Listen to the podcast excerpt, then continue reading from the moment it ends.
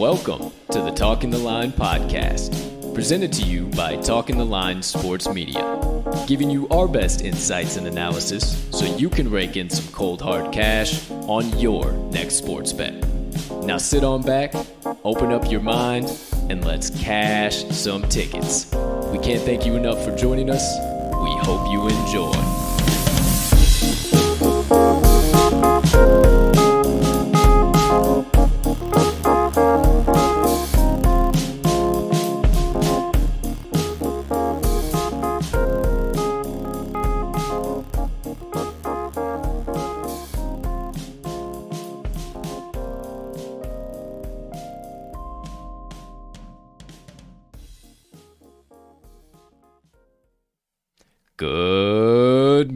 Good afternoon, good evening, ladies and gentlemen, degenerates, gamblers, fans of the NFL Shield, San Francisco 49ers fans, NFL football bettors, fantasy football players, anybody I might have left out. Far and wide. Welcome in to episode number 115 of the Talking the Line podcast. And as always, thank you so much for taking a few moments out of your day to come and kick it with the crew on this beautiful September 1st, 2021. That's right, 2021's already flying by. Rip another page off the calendar. We're ready to go. First things first, huge shout out to D. L03. My man, the myth, the legend, David Goins. He is uh, the producer and the writer and the artist for the uh, song you heard on today's countdown. I've been going through changes. You better believe it, baby. We'll put the uh, link in the uh, episode's description so you can find it there. He actually just released a new song called Let's Be Honest. Go check that out too. But for now, before we talk everything San Francisco 49ers and have our usual banter and everything in between, please take a few moments to smash that subscribe button on whatever platform you are currently ingesting the Talking the Line podcast on. If you are watching on YouTube, hit that notification bell as well so you never miss the start of any live show or wise words dropping next Wednesday, September the 8th. But if you are listening on your favorite podcast directory, make sure you hit it there as well as we do release the audio after every live show is over. Next item up on the docket, if you could be so kind, you can find it in your heart. You got a couple extra seconds to do so. Hit that like button, leave us a comment, leave us a rating, hop on in the live chat on, on over yonder if you are watching live. We can't tell you how much we appreciate it when you do, and it only helps us make TTL Sports Media bigger and better for each and every one of you. Last, but certainly not least, head on over to this episode's description where you will locate the Talking the Line link tree. Within the link tree, you'll find the talkingtheline.com website, all of the TTL Crew's social platforms, and our additional content so you can consume that all, however and whenever you please. Mic check one two one two. Ladies and gentlemen, beautiful people joining us on today's show. I am your humble host and sometimes producer, Colton Colt 45 Soroka. Once again, thank you so much for choosing to stop by the Talking the Line podcast today. Got some good vibes flowing, courtesy of my man David Goins here this morning. My partner showed up at the TTL production studios just beaming. We have college football Ooh, on baby. tap tonight. We have a huge slate coming tomorrow, and then we have a huge slate coming this weekend. As a reminder, we got a CFB special show on Friday, but let me bring in that aforementioned partner so we can talk a little nonsense before we get into the 49ers. Ladies and gentlemen, the cheesehead himself, the man, the myth, the degenerate gambling legend, and every day that ends in Y, Mr. Riley Armax Magnuson. Partner, how you doing over there today, pal? My man, as always, I am damn good. You know, for the people that can see us on YouTube, I love doing the uh, smash the subscribe button, but sometimes I get a little carried away, and I basically just punched the table today. So, might be nursing my knuckles for a few uh, few minutes here. But hey, man, I've got no complaints other than that. I'm not even complaining about that because uh, it's a nice little adrenaline rush. Gets me a nice little, uh, nice little, uh, I don't know, a little pain. Don't know to, where you're uh, going. I don't know where I'm going either, but I got to stop punching the table. Is kind of what I'm trying to tell myself without telling myself explicitly here. Hey, well, if you need any ice, you just let me know. I'll, be all right. exit stage left and help sure. you out. No problem at all. But uh, yeah, we got a loaded day, loaded uh, show on tap here.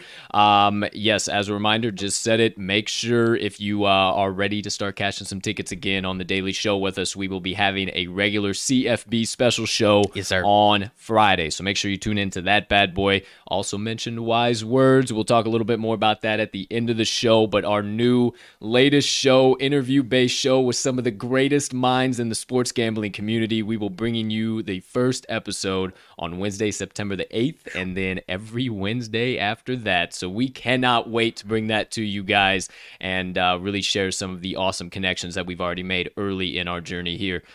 Outside of that, uh, we got early slate of MLB today. Yes, we uh, have already put in some picks, uh, not only for that, but also for the Jacksonville State and UAB game tonight. I am high as hell. Well, usually, Yeah, but you know. uh, on Jacksonville State University, I love the plus 16 and a half, and uh, I got a little half unit sprinkle on that money line. Saw some projections in a couple of places that uh, raised some red flags for me, and I said, sir. you know what? I'm going to go right on ahead. So make sure you check out all of our best bets of the day. If you have the Action Network app, I'm at cash underscore with underscore Colt. RMAGS is at RMAGS, and then obviously that's pretty uh, hard to remember. And then once we get back to the uh, daily show, cash and tickets, all we will have our best bets at Talking the Line on the Action Network. But as always, if you don't have the app, uh, you can just go to talkingtheline.com, hit the today's best bets tab. You'll see everything there, as well as the live lines and odds for each daily slate. You can toggle between which sports you like as well. We have been uh, spinning the wheels here just a little bit. We've had some good days, we've had some bad days, right about 50 52% for the MLB season so far. But, ladies and gentlemen, one thing I can promise you is that if you choose to come around to the Talking the Line podcast once we get back to business as usual on September the 9th and then on and so forth, and you get ready to cash gridiron tickets like you never have before, I can promise you that by week two, you will be wanting to name both of your first children, Colton and Riley Magnuson. Magnuson being his middle name. I'm telling you what, it is going to be a hell of a season. Hell of a middle name. It is going to be a hell of a ticket cashing fest. We cannot wait to get back to it. We obviously have been preparing for the last fuck 26 days now. At this point, we've been doing NFL special editions. We are not getting tired of them. We are getting more and more excited as Yeah. we go through them. Right. So we have a huge episode coming at you guys here today. We'll save all the banter, all the drama, all the nonsense for a little bit later on in the show, of course, as always. So stick around if you want a little bit more action, some more uh, important updates and announcements, everything we got there. But for now, cut it all. Let's get into episode number 115, the 26th NFL special edition of the Talking the Line podcast with today's team of the day, my friends the San Francisco 49ers, the Bay Bombers, the Gold Rush Crew, the Niners, whatever you want to call them, I don't care.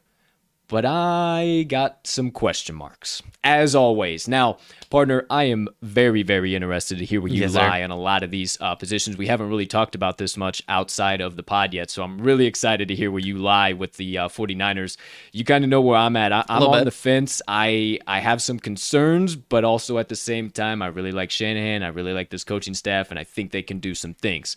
So we obviously have plenty to talk about. We'll have the usual four segments. We got the full team breakdown. We got the full schedule analysis, where we'll give you the 2021 record predictions uh, from the both of us, and then we'll get into the full season betting preview, break it down week by week, spreads, game totals, their season win total, future plays, all that jazz, and then we will dive in to start, stash, or pass the fourth and final segment of the day, our best fantasy advice. But for now, let's get right on after it. First segment of the day on tap with the full team breakdown. All right, my friends, let's get after it hot and heavy. We'll start things offensively and kick things over to the defensive side of the ball. As always, we will start off with key losses and additions, talk some 2020 numbers, mm-hmm. give you our overall outlook, and then courtesy of our guys over at Sharp Football Analysis, SFA, uh, we'll give you some key rankings as well. So let's get right on into it here. First things first, key losses on the offensive side of the ball. Handful of guys here, 12 guys in total, the 49ers sent packing into. Uh, 2021. However, a lot of them are not guys that you're really going to be all too concerned about. CJ Beathard, quarterback, he went and joined the Jags. Actually, had a few uh, flashes there in the preseason mm-hmm. we were able to write home about. Nick Mullens, they also sent him down the road. So now it looks like they're going to depend on Garoppolo and Trey Lance. Sent a few running backs down the road as well Jerick McKinnon and Tevin Coleman the uh, legend Jordan Reed. Uh, couldn't remember the last time he had a healthy season. Now he has officially retired from the NFL after just multiple seasons battling injury, maybe playing only one or two games. Right. Kendrick Bourne, wide receiver, obviously talked about him uh, a few episodes ago. Uh, wide receiver there. Matt Cole, Trent Taylor, and Chris Thompson, all also wide receivers they let go. Obviously, no big names to write home about there outside of Kendrick Bourne. And then uh, a few centers. They actually let go three centers. So uh, depending on an acquisition that my partner will tell you about here in just a minute. But they let go Ben Garland, Hroniss Grasu, and Tony Bergstrom. But I do believe they backfilled that center position just nicely. Mm-hmm. So if you could be so kind to indulge us, partner, with the key additions offensively for these 49ers going into 2021. Alrighty, so most notably in free agency here, as you mentioned, Mr. Uh, partner here. I don't know why I called you Mr. Mr. Partner, partner but center uh, Alex Mack. Here. Center Alex Mack is going to get the start at that center position, and it's going to be a big addition here, a very important addition for this offensive line. Aside from that, the only really notable free agency or trade acquisition was Mohamed Sanu, wide receiver. Obviously, hasn't been uh, a name that everyone is cheering from the mountaintops when he's on your team, but you know, a guy that can uh, be serviceable in some spots nonetheless. We'll see what happens this year. That about does it for free agency and trades, at least notably here. Out of the draft, however, obviously, first overall pick for them out of the first round, QB Trey Lance, North Dakota State. Got a little chip in his finger. Don't know if that would have, uh, you know, left him out of the starting role one way or another, but Either way, he's starting off the bench this year. Second round offensive guard could be getting the start as well. Aaron Banks out of Notre Dame. Going to be another very important piece here, rookie on that offensive line. Third round, then pick up running back Trey Sermon out of Ohio State. Very likely that we see him in some situations this year, and we'll talk about that in a minute here. OH. And then, yeah, IO, sorry. And then, uh, keep you on your toes. got me on Let's my toes. go. how we doing it today, baby. And then fifth and sixth rounds, a couple more guys, but not any guys that we're probably going to see too much of this year. Jaylon Moore, offensive guard out of Western Michigan, nice depth add there.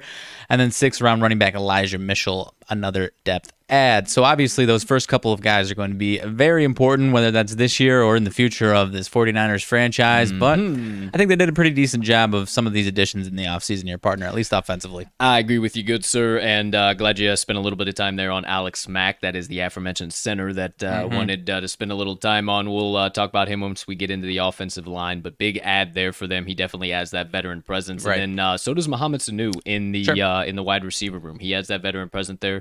Showed some flashes in the preseason. Had a touchdown, had a couple of big catches. You know, maybe we see something from him. A little Garoppolo and uh, Sanu connection, little, little Lance Sanu connection. Who knows what we see? We'll but, see. Let's talk about some 2020 stats before we dive deep into 2021. The 49ers averaged 5.7 yards per play offensively last year.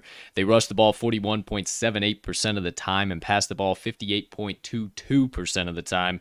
Completion percentage across the board 65.09%. Third down conversion rate was at a 39.09 clip. And in the red zone, they converted at a 67.27 clip. So not too bad in the red zone. I think that remains pretty much the same. Uh, they they brought in most of the similar pieces in the wide receiver room. And then I definitely think uh, Trey Sermon, and uh, then at the end of the day, if it does end up officially being Raheem Mostert, if he can stay healthy, I think those guys will take care of business in the red zone sure. as well. Uh, third down, obviously, we want to see that tick up a lot. 35 and a half is no good for any yeah, NFL team. Uh, I think that was just a lot of the injuries that plagued them, a lot of the early down rushing issues we talked about with a lot of other teams. I think Shanahan returns to form, and we'll definitely talk about him more once we we get into the uh, coaching breakdown as well. But for 2021, Starting with the offensive line, uh, projected week one starters, you have Mike McGlinchey, uh, Aaron Banks, Alex Mack, Laken Tomlinson, and Trent Williams. So solid based off of names, but in my opinion, I don't know how great and cohesive they will be this season and how well they can protect Garoppolo and how, how well they can open up this running game for the aforementioned Raheem Mostert and looks like RB2 Trey Sermon. Now, Trey Sermon, I am a huge fan Sure. of. Loved him at Ohio State, and uh, then before I do believe it was at Georgia. I sound stupid for saying that. Either way, no, no reason uh, either way.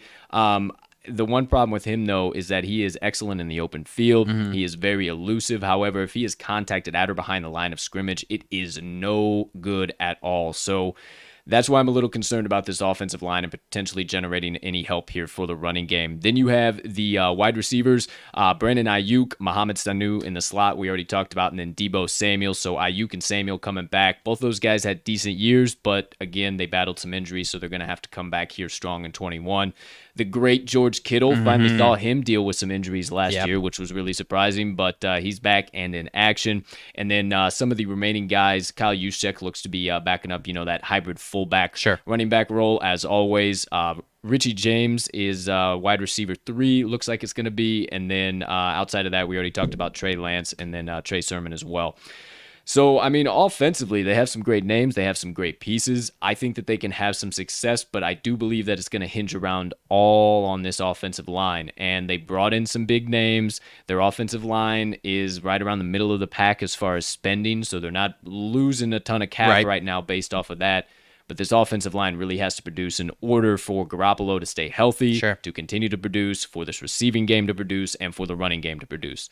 It's kind of where I'm at overall. That would be the biggest question mark offensively is what do we see from the offensive line for Okay. me? As far as you, partner, what are you thinking about 21? Before you do, I'm going to step off stage, exit left for a second, click on the old air Oh yeah, production give us some air here. So I am very uh, similar thoughts on this offensive view as you. I think uh, on every positional group, I think health once again is going to be the biggest factor. Obviously, because they're dealing with issues from last year. But also because of the depth, once again, is not quite there. And, uh, you know, obviously, quarterback, there's more depth now. So if you bring Trey Lance in, we have to think that that's going to be a much better uh, filling of the Jimmy Garoppolo hole than CJ Beathard and Nate Mullens were or Nick Mullens were last year. So obviously that's the bigger depth addition there. But even wide receiver, if anything happens to any of these top of the line guys, again, the depth at receiver is not quite there. The offensive line depth I'm concerned about. I do like as the season goes on, if these guys stay healthy, I think that offensive line should be pretty damn solid. And same with what Raheem Mostert. That was a really crowded backfield last year, but when he got the bulk of the carries, he looked pretty solid. So now you get Jerick McKinnon and Tevin Coleman on out of there, and I think that's going to be pretty beneficial, obviously, for many fantasy owners that we'll talk about later, but just to get him in a better rhythm on a day to day, week to week basis for Mostert, I think is going to be huge for him. But as you have concerns on this offense, I do as as well a little bit, but I still have some optimism here. But it's gonna really fall on that quarterback position, if you ask me here. All right, so Mags is going with the quarterback, some question marks there, and I'm going with a little bit more of the offensive line. So now you know our opinions, what we're kind of thinking about. Uh, let me give you the key rankings here, courtesy of our guys over at SFA. The quarterback room comes in ranked as the 18th unit in the league, obviously a little bit worse than uh, right around the middle of the pack, just with the unproven uh, sustainability and durability of Jimmy Garoppolo. I think that is very, very worthy. And then obviously Trey Sermon. It's North Dakota State University. At the end of the day, my friends, they only played one one year. Uh, that that is a very worthy worthy uh, rating, but I do believe that they can improve upon that very very severely. Offensive line, they like them a lot. 12th unit in the league, so obviously the names, the ability that they have can definitely produce, but they're gonna have to all put it together at one time. Running back room, 19th in the league. Obviously a little bit of question marks there with Trey Sermon, and then is Raheem Mostert really that bona fide running back one? I'm not too sold on that, but as my partner said, a little bit crowded last year. Maybe we see him break out here in 2021. And then as far as the receivers go, eighth ranked unit in the league might seem a little bit like what the hell are those guys Right. thinking? Eighth in the league. You got to remember George Kittle accounts for Sure. 75% of their receptions. So But not to mention, I didn't mention it. A lot of people are really high on Aiyuk breaking out this next year. Here, I say I've seen a lot of people. He's kind of one of the sleepers that you might say sleepers as far as going to be a breakout wide receiver, but the people who are are in that camp are through the roof. Like this guy is going to be an absolute stud. So I'm kind of buying into that a little bit. I don't know if he's going to be. I saw someone comparing to being like breaking out into one of the top five wide receivers. I'm not going that high by any means, but mm. I think it could be a bona fide number one receiver here in San Francisco. All right. Well, I I don't know where I would necessarily put that. He did show flashes mm-hmm. last year that there were some definite opportunity, and when there were uh, guys that all went down due to injury last year, he definitely stepped sure. up and made the plays. So definitely worth uh, thinking about there. We'll talk about that a little bit more in depth once we get to fantasy, and then obviously we always talk more in depth as we get through sure. the segments here. So let's flip the script on over to the defensive side of the ball right quick. Uh, key losses, partner, kick it off here defensively for us.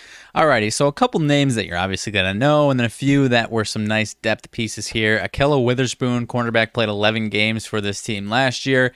Kerry Hyder played 16 games off the edge. This is a bigger depth loss, but with Nick Bosa coming back, that should fill that hole. He actually had eight and a half sacks last year, so you might say, hey, what the hell? That's a big loss. Well, now with Nick Bosa filling that role, Hyder picked up that role of Nick Bosa, so that's where right. those extra workload picked up there. Solomon Thomas played only two games last year, but he was a former number three overall pick back in 2017. You might say that he's been a bust ever since. Uh, Dion Jordan off the edge played only one year, but he played 13 games for him last year.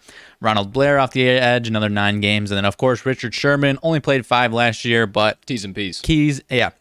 T's and P's, but also a key piece of that 2019 defense that was so damn solid. So that's obviously one of their bigger losses. But, you know, I think they've still got plenty of pieces here and a couple guys coming off injury that should be uh, enough to fill these holes from last year. Most definitely, and not to spend too much time on that, but definitely T's and P's of Richard yeah, Sherman. Uh, the NFL is a much better league with you in it, my sure. friend. So uh, good luck to you. Outside of that, uh, yeah, some uh, definite few names that are sure. gonna gonna be noteworthy there, but they did bring in a few guys that I think will be just fine in backfilling. They brought in Samson Ebukam, edge rusher, Zach Kerr, interior defensive lineman, and then two other interior defensive linemen, Arden Key and then Maurice Hurst. Obviously, you've heard the name Arden Key. He's had a pretty successful NFL mm-hmm. career, so I think he continues that uh, here in San Francisco. And then they also added Tavon Wilson, uh, safety um, as well. And then out of the draft, they got three guys. They didn't go very defensive heavy. They actually kept a lot of the guys that they've had around because they have mm-hmm. been dominant for the last few years since uh, Shanahan has been around. Ambry Thomas, defensive back out of Michigan. Deommodore Lenoir, defensive back out of Oregon. Hope I did not butcher that. And then Talanoa Hufanga, safety out of USC. Whew. Look at this so, guy. look at this guy today. you know me and my pronunciations, baby. Never skipping a beat. Before we dive into uh, the overall outlook here for 2021 uh, with some of those guys that uh, will definitely be plug plug and play and making a uh, immediate impact. Let's look at 2020 here real quick. On defense, the 49ers allowed opponents to average right at five yards per play. Uh, across the board, completion percent for opponents was at 30 or 63.50%. The old dyslexia is acting up this morning. Opponent third down conversion was at 35.50%, so very solid there. And then not too bad in the red zone. Opponents converted at a 57.78 clip. So definitely uh, a little bit of improvement could be seen there, but uh, I think it stays right around the same. Typically, when you have a, a not a great number, but not a uh, terrible number. It's, it typically stays right around mediocre right. in the red zone. So, that all being said, let's take a look at the projected starters here for 2021, give you some opinions, and then we'll dive into the coaching staff and keep this show moving. Mm-hmm. As far as the defensive line goes, going to look really similar to uh, last year and what we have uh, come to know as the uh, Bay Bombers defense so far. But they are adding uh, that aforementioned Samson Ebukam on the uh, right side, so he should be a very dominant piece. Javon Kinlaw didn't really pan out as of yet, but I think that he is going to be pretty dominant in 2021. Arik Armstead, and then also Nick Bosa. So all of those guys on the D line, I have no questions about in my mind. Rounding out the front seven, I have no questions there either. Dre Greenlaw and Fred Warner. Yeah. Yeah. Uh, I'm not going to ever attempt to line up across from those guys 40 no. to 60 times a day. No, no. thanks. I'm good. Uh, and then for the secondary, uh, solid secondary as well, honestly. Emmanuel Moseley, K'Waun Williams, Jason Verrett, Jaquiski Tartt, and then also Jimmy Ward. Mm-hmm. So a lot of J's in there. Yes, uh, that'll confuse the uh, opponent offense, not really knowing what J is going to be moving where at what time. So uh, I absolutely love that. But in all seriousness, I think we see another very solid year out of this defense. I'm not concerned about that at all. The only real thing I already talked about in the offense is where my concern is. I think that this front seven definitely, if they can improve anywhere, I would say maybe a little bit in coverage. But Sure. outside of that, I I have no complaints. I have no complaints in this secondary, and I think they have another dominant 2021, especially with we'll talk about him here in a minute. Defensive coordinator DeMeco Ryans Sure. my guy coming in, so I can't wait to see that. But partner, what are you thinking for uh, 2021 Niners defense? Yeah, man, I have nothing bad to say. Once again, like yesterday, to nitpick anything on this defense, kind of like you did without saying it, is the secondary. But with Nick Bosa back and this front seven returning to, I mean, they weren't bad by any means last year. They were still damn good, but returning to that dominant form that we saw two years ago, I don't think it's going to matter too much how this, uh, sec- obviously it matters, but you know what I'm trying to say? The secondary is not going to have to shoulder as much load if the pr- uh, quarterbacks are being pressured on a on a snap to snap basis like they were two years ago. So if I had to nitpick, it's going to be the secondary, but I don't think it's going to matter. This defense is damn good, and I think we see maybe not quite what we saw in 2019, but maybe 90% of what we saw two years ago, which right. is still damn good. Well, I can definitely buy into that opinion for sure. Let's uh, wrap up the defensive side of the ball with the key rankings, courtesy of the guys over at SFA. Once again, front seven comes in ranked as the third unit in the league, and the secondary comes in ranked as the 13th unit in the league. So, uh, much like both me and Mags, a little bit of uh, concerns there in uh, some coverage situations with the safeties, but I definitely think that they can stay right around 13th or even improve upon that. Let's wrap up the entire team breakdown with the coaching staff. You got Kyle Shanahan coming in now for his fifth official season. Uh, you also have now new offensive coordinator Mike McDaniels and then new defensive coordinator, the aforementioned DeMeco Ryans excited to see what the new OCDC combination can do. Obviously, we know what we're going to get out of Kyle Shanahan. Sure. Or do we? Um, I mean, he's kind of spun the wheels here last few years. He's been good in certain spots. He's obviously the beautiful offensive mind. That whole term that's been thrown around the NFL for now the last three years since the McVay and the Shanahan tree are now Yep. just starting to blossom through Right. all 32 teams. I, lo- I love him. I think he's going to have a great season. Postseason football is so much better when the 49ers are slashing and dashing the Green Bay Packers. I always love that. So, um, that all being said, you've uh, had your opportunities to get your subtle jabs in. I had to Fair get enough. one in here Fair every enough. once in a while. Uh, so, that, that all being said, I'm high on this coaching Yeah. staff. I think that uh, with these pieces, pieces, they have a very solid opportunity to get to the playoffs.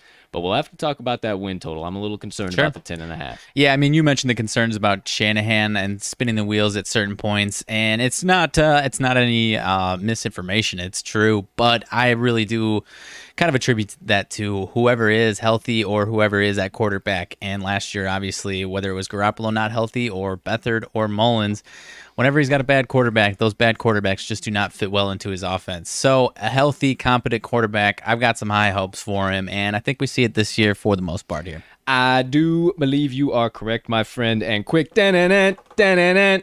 We talked about Irv Smith uh, last week. He has now officially gone uh, under surgery for a turn, torn meniscus. He will be out four to five months, uh, it looks like, so might potentially miss the entire 2021 season. They did trade for uh, Chris Herndon last night, though. Oh, so they did pick up Yep. Chris Herndon as Yep, well. yep. So there's another uh, little bit of breaking news for you. That is per the old legendary Shefty at Adam Schefter on Twitter.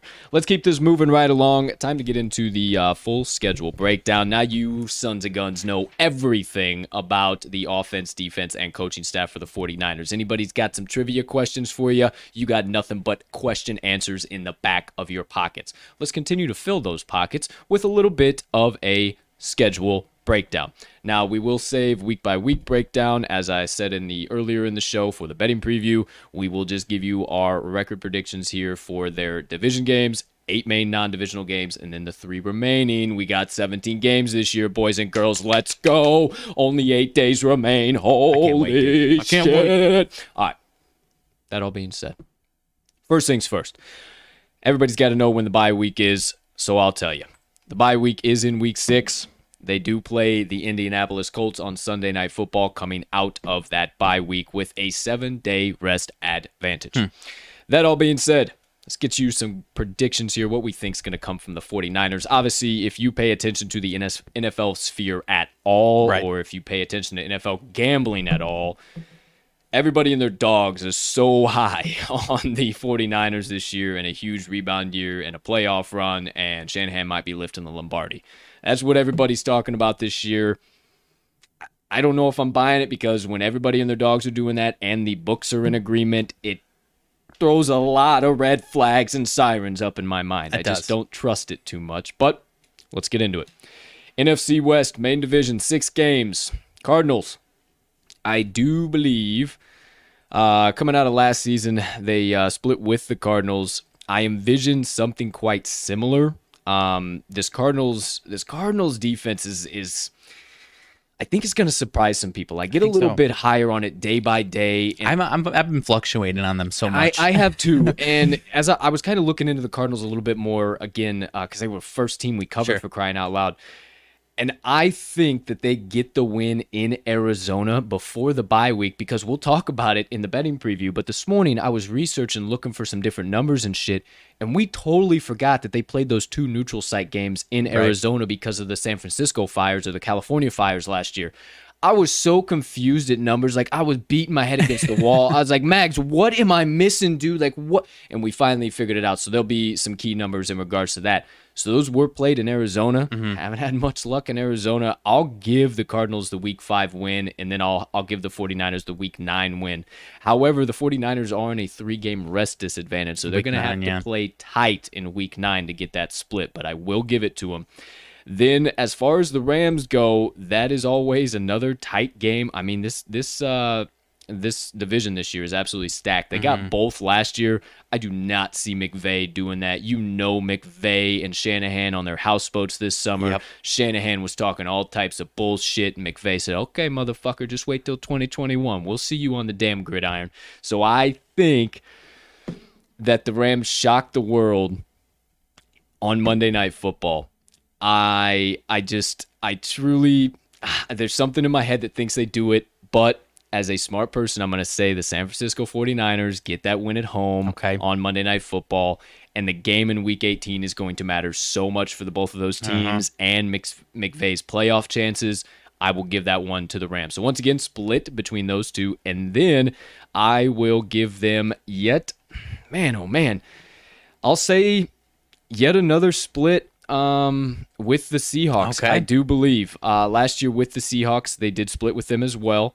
Uh, let me make sure I'm not talking out of my ass there. Where's the other Seattle game? they lost to both actually. They lost them in both. They lost Okay. to both, but it was Mullens and then Beathard. So That two is different true. QBs. Okay, I, I was just going right by. it. All right, so yeah, I'm gonna give them another split there. Okay. Um, I, I think just with uh, they got the formula. That's the one team that has the formula out of anybody. Uh, it seems pretty consistently. So.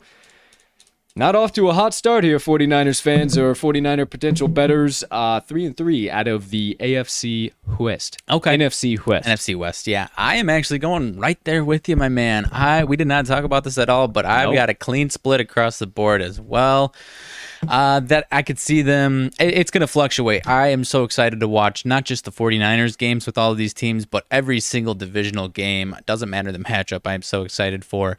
I'm going to say the only thing I'll flip on is I'll say the road team will win in those Rams game. The Rams will come into San Francisco on Monday night and get that win, and then in Week 18, I just have been conditioned that Matt Stafford can't really win the big game in Week. Uh, well, it's been Week I think you've been conditioned that the 49ers whoop your team's ass. In, Well, I in the late talking the. Packers. Well, it's, the point I'm making is that Matt Stafford has not proven that he can win a game in the last few weeks of the season when it's the biggest time, and maybe that's 100%. just because it's been against Aaron Rodgers half the time. I don't know, but one way or another, I'm saying a split here with all of these teams. So I, uh, I, I can't wait for all of these games, man. Ah, yeah, these uh the NFC West games are going to be absolutely electric. I could see damn near every single one of them ending 35-30, Yeah. 35-33. Just maybe a couple insane. grindy ones with the Niners here. Yeah, Niners and Rams, that defensive kind of Yeah. game. Who knows? But excited. we're both three and three NFC West. Uh, we're obviously getting more windy because we're getting more Yeah. excited here, kids. But uh, first group of four out of their eight main non-divisional AFC South. I'll give them the easy win over the Texans. Sure. Easy win over the Jags. I was starting to get high on the Jags, and that offense looks way too damn vanilla under Darrell Bevell.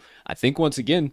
Darrell Bevell's going to stick to the trend that they'll be a good first quarter team to Mm-hmm. bet on, and then from the second to the end of the game, fade the hell out of the Jaguars. So I'll give them the win there. The Titans is going to be an interesting game. I definitely give the defensive edge to the 49ers. Right. Now, it's going to obviously be very interesting. That game's in week 16 Mm-hmm. in Tennessee. Who the hell's the quarterback? Who's healthy? Who's out? Right. It seems like we've seen nothing but injuries for the last five seasons, all across the board for the 49ers. And now it's starting to affect their superstars, i.e., George Kittle. Sure.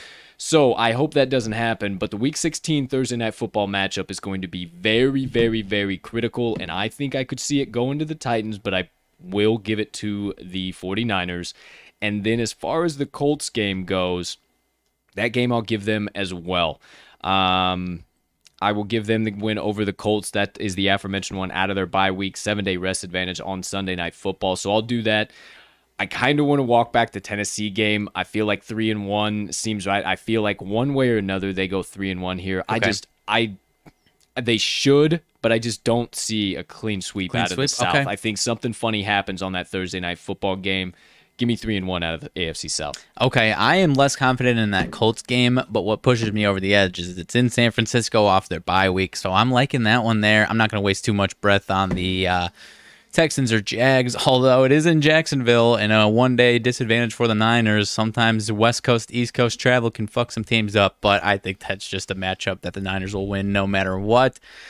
And I really like him. I like the matchup against the Titans as well, despite it being in Tennessee. I think it's just the right matchup for this Niners defense to give them some trouble, and the right matchup for that Niners offense against the the Tennessee. I guess we'll see what happens with the Titans secondary. Maybe it's improved, but if it's the same as last year, I think the Niners offense has a lot of success in that game. So I'm going 4 0 with uh, a little skepticism on that Colts game, but I'm going to go 4 0 a little more confidently than you are, partner. Uh, I'll go to four and zero. Okay. and I I have about equal concern with the Titans game as I do with the Colts game, Okay. which you do. So we'll stick we'll stick four and zero because I I do think they get that game on Thursday night football, but uh, there's just. Uh, We'll one see. way or another, We'll it's a little tentative. All right, Okay. but let's keep it moving along. Uh, fourth, or well, not the fourth, the second round of four is the NFC North. Oh man, I hate always doing this. I hate this so much. Um, Yeah, this one's tough. against the Bears, week eight on the road. Um, it is in Chicago. Week eight, we could be getting a little bit chillier, a little bit of wind whipping in through. That might be a defensive game, and oh man, I hate myself. I'll give it to the 49ers. Okay. Um, fuck. But secretly, I really want the Bears. Um, Detroit Lions, I give them the win there. The Vikings, I will also give them the win over just because that one is in San Francisco. Yeah. I think it'd be a pretty tightly contested defense game. I just think Zimmer knows Shanahan's offense for some reason. I don't know why, but I, I just get that kind of feeling. So how to how to at least counter it defensively. So I'll give them the win there too. And then the pack, man, I I really want to give it to the pack. But man, what we've seen, and and I know I'm sure you'll touch on it, just what we've seen the last few years just really freaking scares me. And I'm super high on the pack, but it only being week three at home, the 49ers could very well be 2 and 0 and riding a shit ton of momentum. Should not be, yeah. not saying the Green Bay Packers couldn't, but once again, a little less confidently, I think it could go 3 and 1, but I'll lock in 4 and 0 in the Really? NFC North. Wow. Okay. I I'm honestly teetering on two and two, three and one here, but I'm more confidently going three and one. I think they absolutely destroy the Lions week one. We'll talk about that in a little bit betting wise, but you know, three and one. I want to give it to your Bears, honestly, because I like the Bears' defensive matchup against I like this. three and one. Okay. Son of a bitch. This is so hard. This is a tough one. This is a hard one. But uh, as far as the Bears, I want to give it to the Bears. I really do because I like the defensive matchup for the Bears against this Niners offense. But I'm worried about that Bears offense, regardless of who's at QB. I imagine it'll be Justin Fields at that point, so I like that a little better. Because if it's Andy Dalton at quarterback, it's going to be an absolute massacre. But Yeah. if it's Justin Fields, I still am worried about that offensive line against this Niners front seven. So I'm I'm leaning towards the Niners there, despite it being in Chicago. That Vikings game, I don't know what to expect. I'm I'm leaning three and one, one way or another here, partner. And you know, you're right. I I've I said it when we were doing the Packers uh, breakdown, Packers Niners. Even last year with the Niners injury, what the Niners did to us in both games two years ago is just giving me uh, and uh, football PTSD, if you will. Not to use that term lightly, obviously, but You know what I'm saying here? They they they pulled their pants down. I said that a few weeks ago, but they pulled their pants down twice in uh, in the biggest stages of the NFL, and it Yeah. still scares me. I've got residual Yeah. effects from it, but I guess I'll say one way or another, three and one. All right, so three and one from the both of us out of the NFC North with me a little bit of a lean to a potential four and zero, but I'm gonna stick back with three and one. Then the final three, they got the Bengals, the Eagles, and the Falcons. All three that I see them having zero problem with whatsoever. The only one in my mind would be those Falcons, um, but that is in San Francisco in Week 15, so I'm not real worried about that. They got the Eagles in Week two, so easy money. See you later, sniper. And then uh, Week 14, they are in Cincinnati to play the Bengals, but I don't think that's any problem. So I'll give them a three and zero in the remainder. Yeah, I'm going right there with you. I I can't really talk myself into the Eagles or the Bengals, and if it was in Atlanta, I think I would still lean to the 49ers. So give me a 3 and 0. I think they absolutely destroy the Eagles and the Bengals. All right. Well, we're not as uh not as but at least one of us isn't as uh one or high over as we usually are. We're uh we're a little bit more little bit more consistent on what uh, what side you should take if you are either with uh, either one of the both of us, and even if you kind of side a little bit more to the three and one, four and zero kind of splits I discussed there in the uh, AFC South and NFC North. 13 and 4 overall record for Goodness. the San Francisco 49ers. Now, Seems that very optimistic, man. Ooh, yeah, the current season win total set at 10 and a half. And the one thing about that 10 and a half is they had a very low win total last year. And based on the number spread differential of improvement between last year, I believe was at six and a half and 10 and a half this year, that's a top five improvement. And teams in the past with the exact same scenario, a top five improvement win total season, they're only 34 and 64 so right at a 50% success rate to actually going over that 10 and a half wins or whatever their win total is actually at. And most of those teams average about nine and a half wins. So it's a little concerning um, that we too seem to be just as high on the 49ers as everybody else um, generally when you see that in nfl football it is no bueno my Right. friend so partner any closing thoughts here on uh, the record predictions before we get into the betting preview Yeah, closing thoughts. I mean, it does seem optimistic, but if this team is fully healthy and we see somewhat consistent play at quarterback, I don't think it's that crazy, man. Uh, you know, maybe they suffer some tougher losses than we're even giving them in the division because the division's going to be a bloodbath, and maybe a couple of these other teams elevate themselves beyond what we expect. But I don't think it's too lofty as long as this team is pretty healthy here. I don't think so either, but man, once again, I just I never feel confident about being with the entire public and everybody and their Right. dogs. So we'll see. But to put a cap on the entire schedule breakdown, let's give you some uh, key rest and prep stats. You heard a little bit of it in there uh, throughout some of our predictions, but they uh, the 49ers that being play two opponents that have over a week to prepare for them and three opponents that have less than a week to prepare for them. So an advantage there.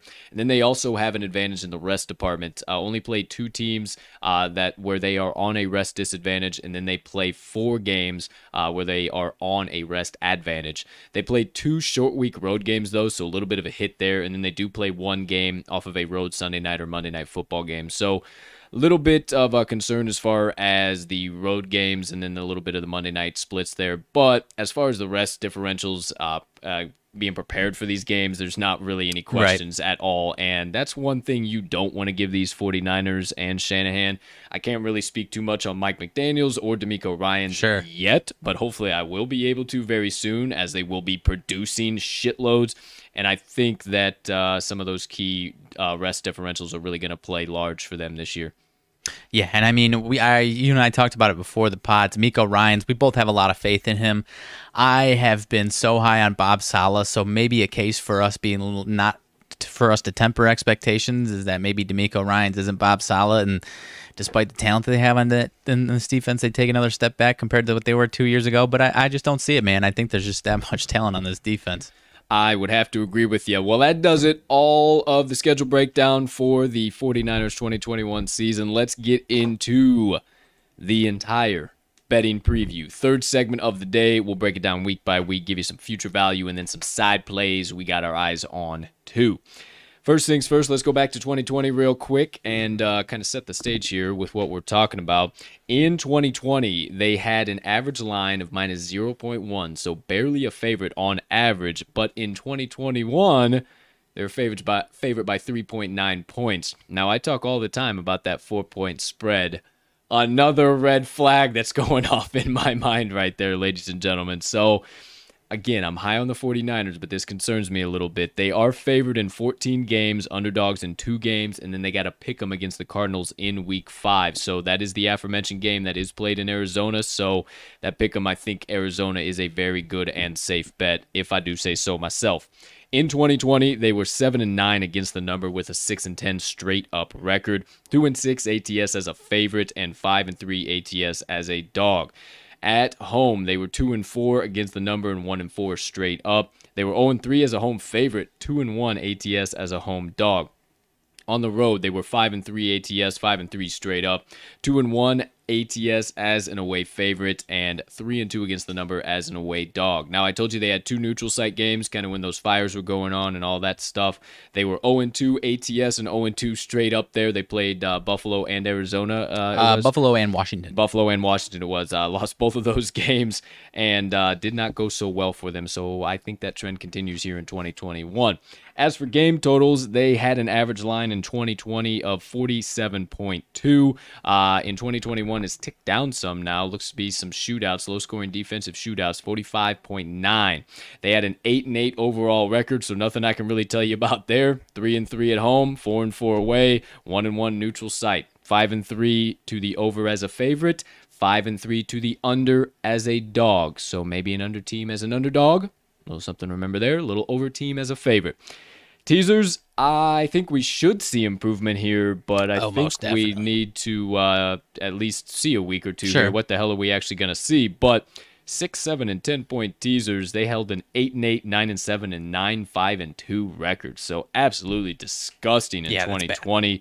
Uh, I think you should be able to add them back this year, but we'll talk about it uh, here in just a second the weekly lines they're a little bit concerning to me i don't i don't know all too much so we got a lot to talk about there as well all right let's get into it. Weekly lines my friends. First things first week one against the detroit lions in detroit. They go to meet motor city dan campbell for the first time. They are laying a touchdown and a half uh, looking to absolutely whoop the Lions. Week two, they are a four point favorite against the Eagles in Philadelphia. Week three, five point favorite against the Packers at home. Not sure that, I'm sure that's probably ticked down uh, with the Aaron Rodgers news and all that nonsense coming out as well. Week four, they are three and a half point favorite at home against the Seahawks, and then the aforementioned pick 'em in week five against the Cardinals. Week six, they're by. I already told you that. Week seven, the Sunday night football game against the Indianapolis Colts. They are laying four and a half points in that game. Week eight, they're laying four points in Chicago to the Bears. Week nine, they're five and a half point favorites at home against the Cardinals. Week 10, they're laying a field goal at home to the Los Angeles Rams. Week 11, they are laying four points to the Jaguars at uh, in Jaguar. Duval uh, said in Jaguar. In In, Jaguar. Jacksonville. that would be. Uh, week 12, minus seven against the Vikings. They are laying a touchdown there. And then week 13, the uh, first time that they are an actual real underdog, they are getting a point and a half against the Seattle Seahawks on the road in Seattle. 14, they are getting or are they're laying a field goal and a half against the Bengals on the road. Week 15, they're laying eight and a half against the Falcons at home, so that should be easy peasy breezy. Week 16, they're laying two points against the Titans on the road. Week 17, almost two full touchdowns, 13 and a half point favorites over the Houston Texans. And then in week t- 18, the second time that they're actually underdogs, they are three point underdogs against the Rams in LA. Before you continue, week two against the Eagles, four and a half now. Week seven against the Colts, down to three and a half, minus three and a half. Okay. So I talk about it time and time again. The four and a half spread scares me more than any spread in the entire NFL. Okay. And I typically target the underdog in those situations. And more often than not, it hits. But you got to be really careful because it could very easily go the opposite Sure. way.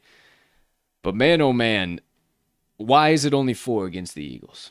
That should be a touchdown. Sure. That should be a touchdown. Sure. So everybody's going to know that and they're going to take that. Uh, so red flag. Um, why is it only four and a half against the Colts? Eh, defense should shut them down. Brand new offense. That should be at least six. ah, why is it only four against the Bears? Are we thinking that Bears uh, defense is going to be that good? Are they really going to improve that much? Eh, there's just too many question marks for me to have stone cold faith that. Sure. Oh yeah, they'll cover that three. They'll cover that four in Sure. Jacksonville. They'll cover that three and a half in in Cincinnati, no problem. Like, I just don't know. Right. And are these so small? Because maybe to go back to a little bit what you said just a minute ago, maybe DeMeco Ryans isn't Bob Saleh, and maybe we do see some defensive regression, even more from what we saw from 2019 to 2020. Sure. So maybe that's what this means. Okay. Maybe they get real close to matching that same uh, 7 and 10 ATS record, but they do have a very successful winning season. Okay. That could be very possible, Yeah. especially with four and three spreads. They could be winning Yeah. by one, two points all season long. That's where my head's at before we get into any game totals and keep it moving along. Partner, what are you thinking about here? Anything jumping off the page? I think pretty similar to you, man. Uh, before we see anything, at least, if we see something that really sticks out to us and these lines are different, maybe it'll change our tune. But I'm kind of right there with you, especially these division games. If they're favored by more than a field goal in any of these any of these division games, uh, or any of these teams in the NFC West, if they're favored by more than a field goal, I'm probably going to take the other side because there's a good chance that team wins, and it's a good chance that game is a field goal game. Same thing with that Colts game, and maybe against the Bears as well. So a lot of these, yeah, a lot of these spreads that they're favored over three points. I think, like you, I think they could have a still successful season, but ATS may be a little mediocre. So we'll see. Week two, you're right. I have no idea why that spread is not higher. That is the biggest question mark, at least on this entire betting schedule. They should for me. absolutely obliterate Yeah, that offense. They should. They should. I'll obliterate it. But Absolutely. I, don't know. One final thing uh, before uh, we keep moving on. Obviously, you're hearing us here be a little tentative to start the season with the 49ers. We got to see a little bit, and it might even be season long. So, kind of per both of us, it might be a mediocre ATS Yeah. season for the 49ers.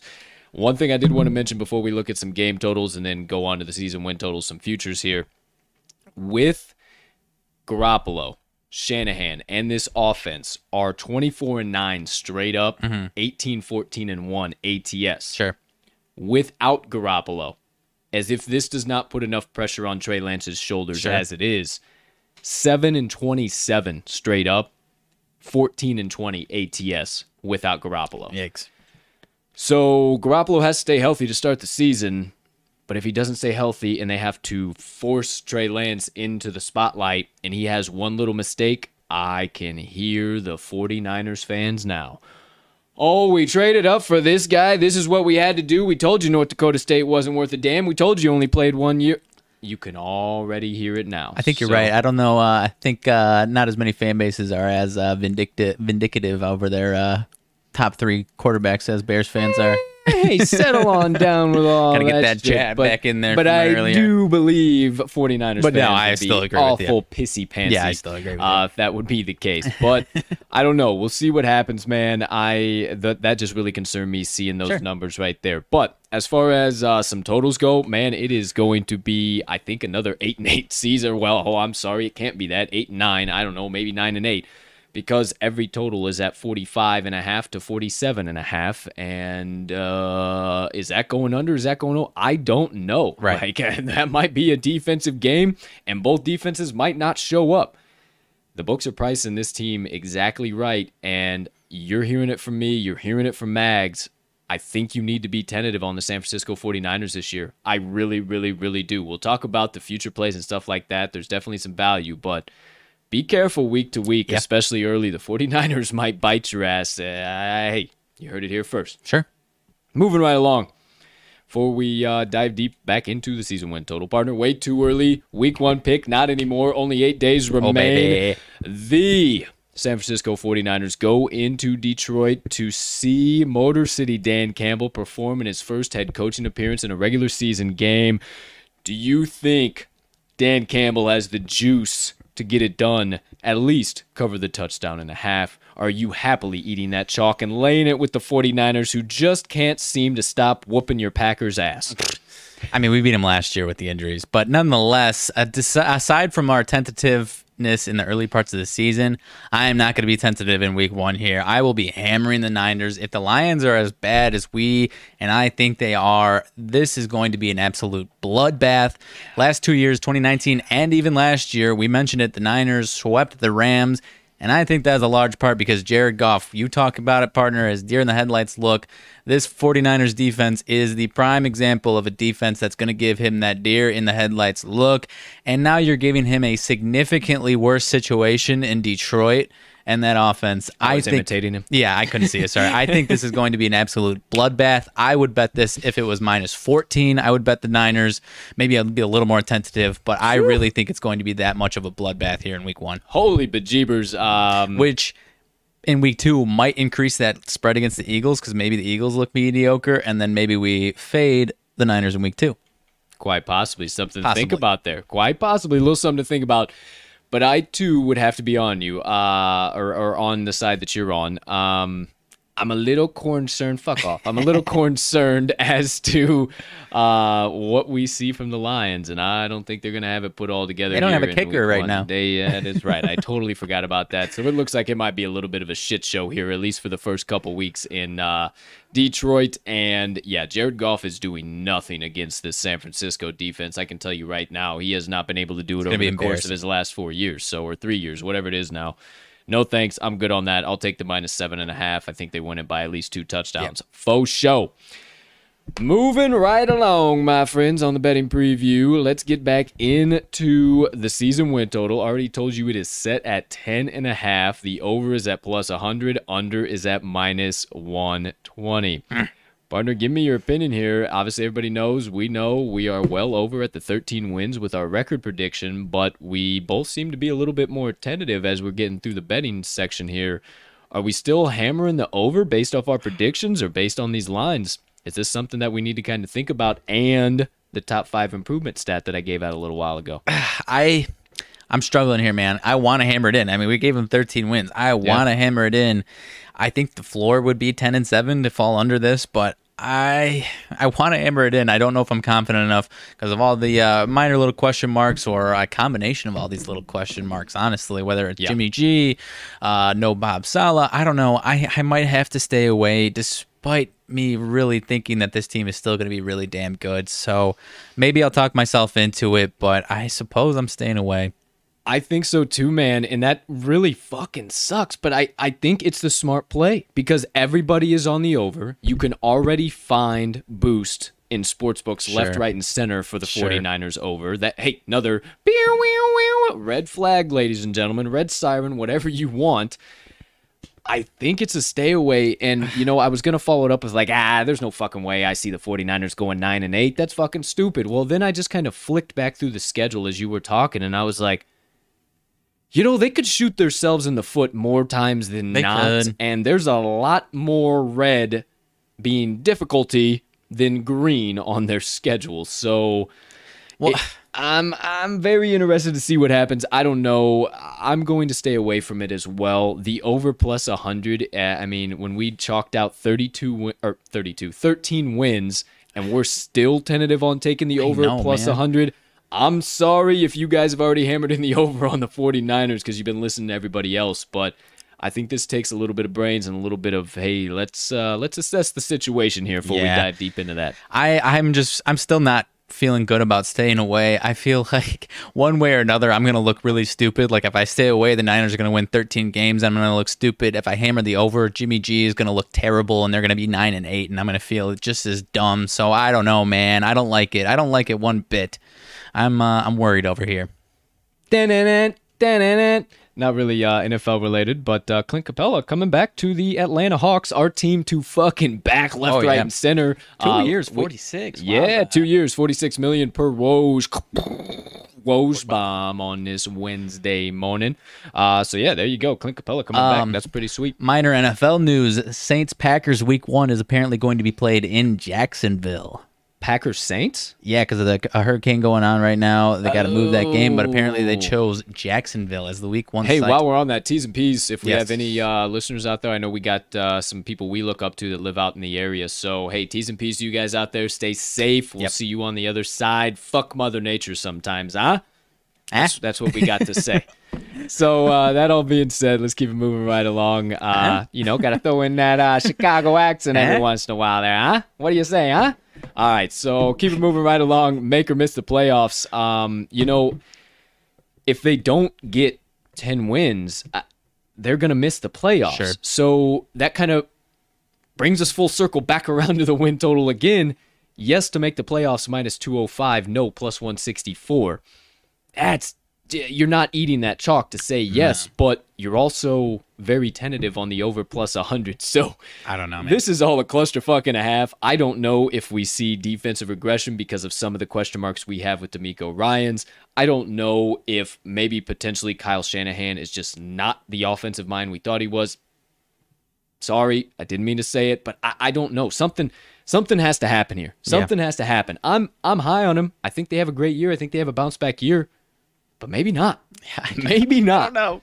So we'll for now we're gonna stay away from all of that action, but you can take a little bit of a look at some of the division conference Super Bowl value. Now, as far as the division goes, plus 190. They are first in the Mm-hmm. NFC West.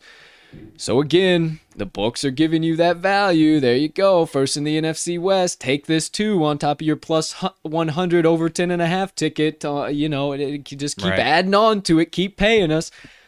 I don't know. I think it has value, but I think any damn team in the NFC West can win Exactly. the NFC West. Yeah, I I mean I don't hate that ticket, but if you're really still high on the Niners, I would suggest going the over 10 and a half. They could have won 11 and 12 games and still not win that division. That is very, very true. Now for the NFC conference winner, obviously uh, I got the old Rams. Uh, them them being my boys. So I am not uh, going to say anything about the 49ers here. You think there's any value there? Uh, I mean, I think there's a world in which they could be this team, no question about it, if everything works out perfectly. But I have to imagine at least one thing isn't going to be 100% perfect. So I'm going to stay away. Obviously, uh, you know, I'm interested in my pack. I'm interested in the Rams. You got the you got the Tampa Bay Bucks once again. I think it's just too crowded to uh, even hammer in one of these NFC winners. Honestly, Yeah, NFC winner for the uh, 49ers is at plus 652, by the way. That's currently third. And then Super Bowl 56 plus 1400. That is at sixth right now. So books are high, high, high, high on the 49ers as well, same as the public. And we might be the first voices that you've Yeah. heard to this point saying, ho, ho, ho, ho, ho. Let's, uh, Rip them reins back just a second, be a little tentative here to start the season, and maybe not uh, rip in every future play that everybody else is. Yep. That all being said, few side bets we did see a little value on. Uh, two here actually from one player that has a little bit of value. Sure. Mr. Nick Bosa coming back after that ACL injury last year. He is plus 1400 to win comeback player of the year. Now, you know my guy is Dak Prescott for that award.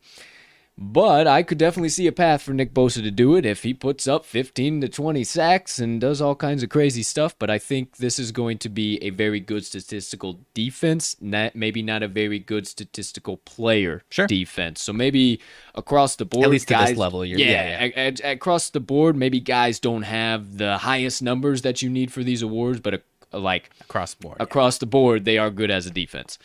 Defensive player of the year, though, plus 1100, right around that same Chase Young mark. So maybe, but I'm sticking with my boy Chase Young. He still looks so damn good in Washington. They kept him bubble wrapped in the preseason. I am so ready to Yeah. see him wreak havoc this year. So I'm still hammering that in.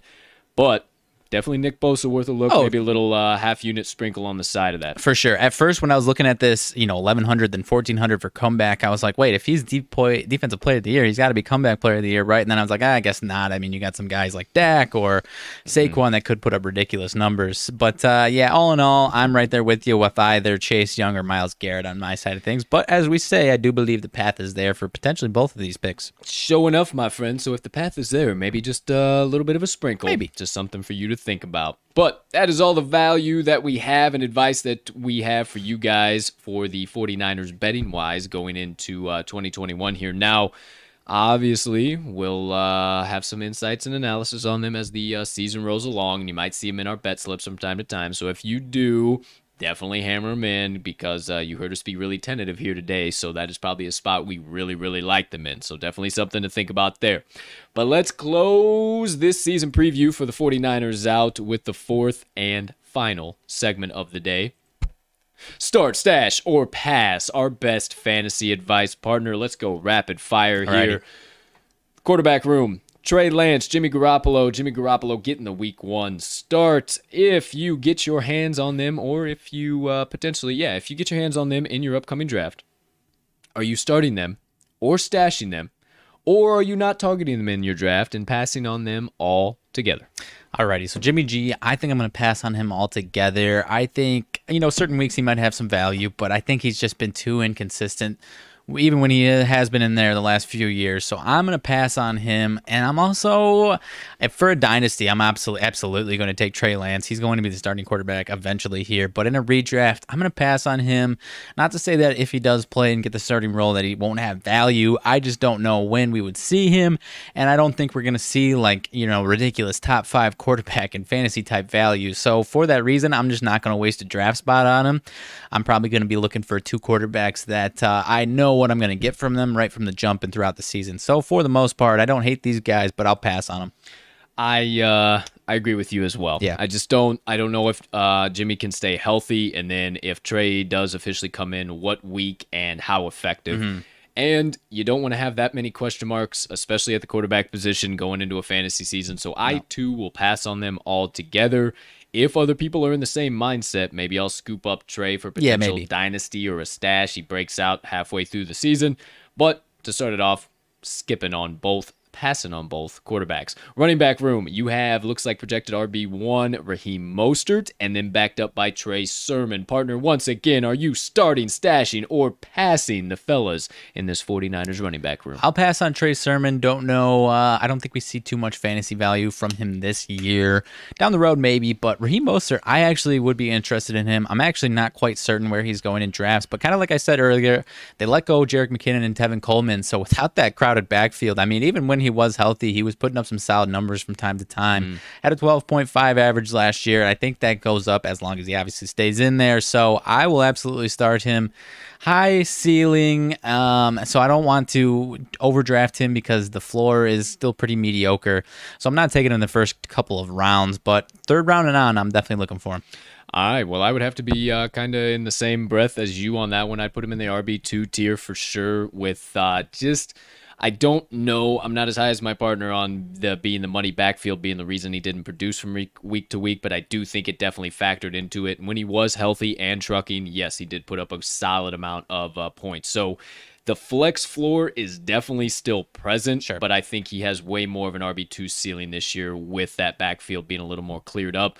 And I too will pass on Trey Sermon. If he's sticking around, I'll take a stash on him as well, maybe dynasty purposes. But one thing you guys got to think about, I said it earlier on in the show, he ranked in the top 30 of running backs uh, when he was in the open field after the line of scrimmage. But when he was contacted at or before the line of scrimmage, he ranked in the top 110th yeah. percentile. So right, or not percentile, that would be yeah. opposite, but he right. was yeah. uh, 108 out of something. So right. So I think you know, sorry to cut you off, but I think he'll have some impacts here and there. They'll find ways to use him, but as far as fantasy, I don't think the value's there. Absolutely, definitely not value there fantasy wise.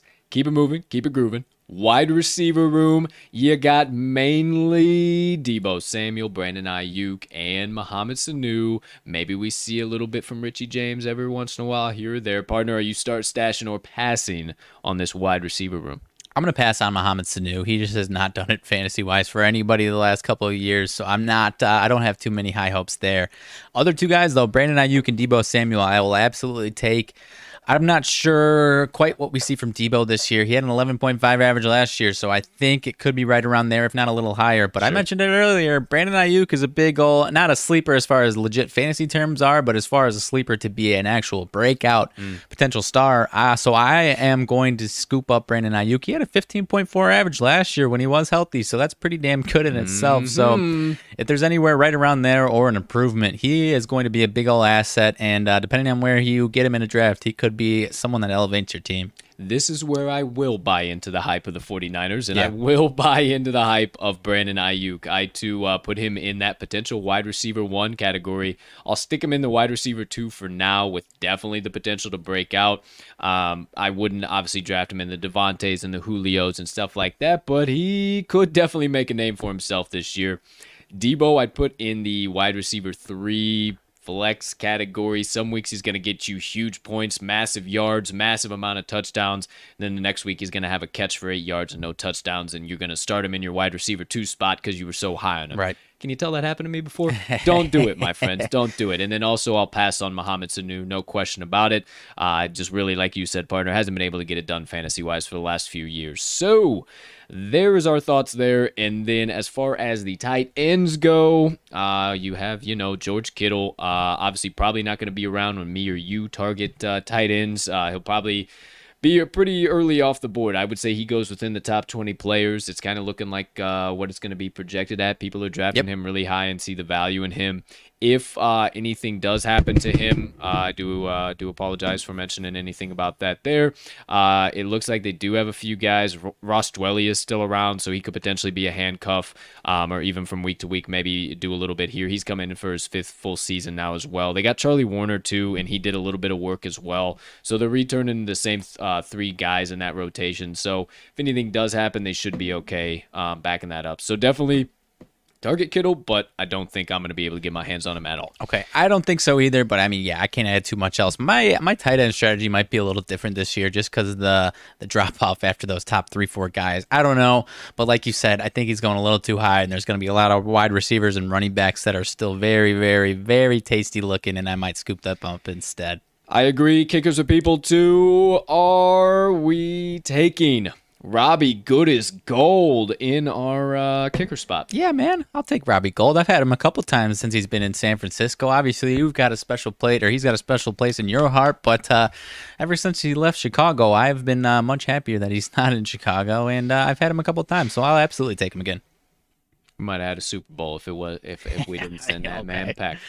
Either way, I'll never be able to live down the double doink as many Bears fans, and I'll also never be able to let go of Robbie Good as gold. So I too, any opportunity I can get, give me him on my fantasy team. I love the old dog, and uh, he still lives around the area from time to time so. when he's not in main season. Uh, actually, because I think he wanted to come back to Chicago, if I'm not mistaken. Yeah, he, right? he actually uh, lives about ten minutes away from the, yeah. the production studios. right. So we have a buddy who used to deliver pizzas to yeah. him back in the day in high school. So definitely special place in our hearts for sure the defense, the 49ers defense, the Bay Bombers. Um, you know, I think they got some solid fantasy value, yeah. no question about it.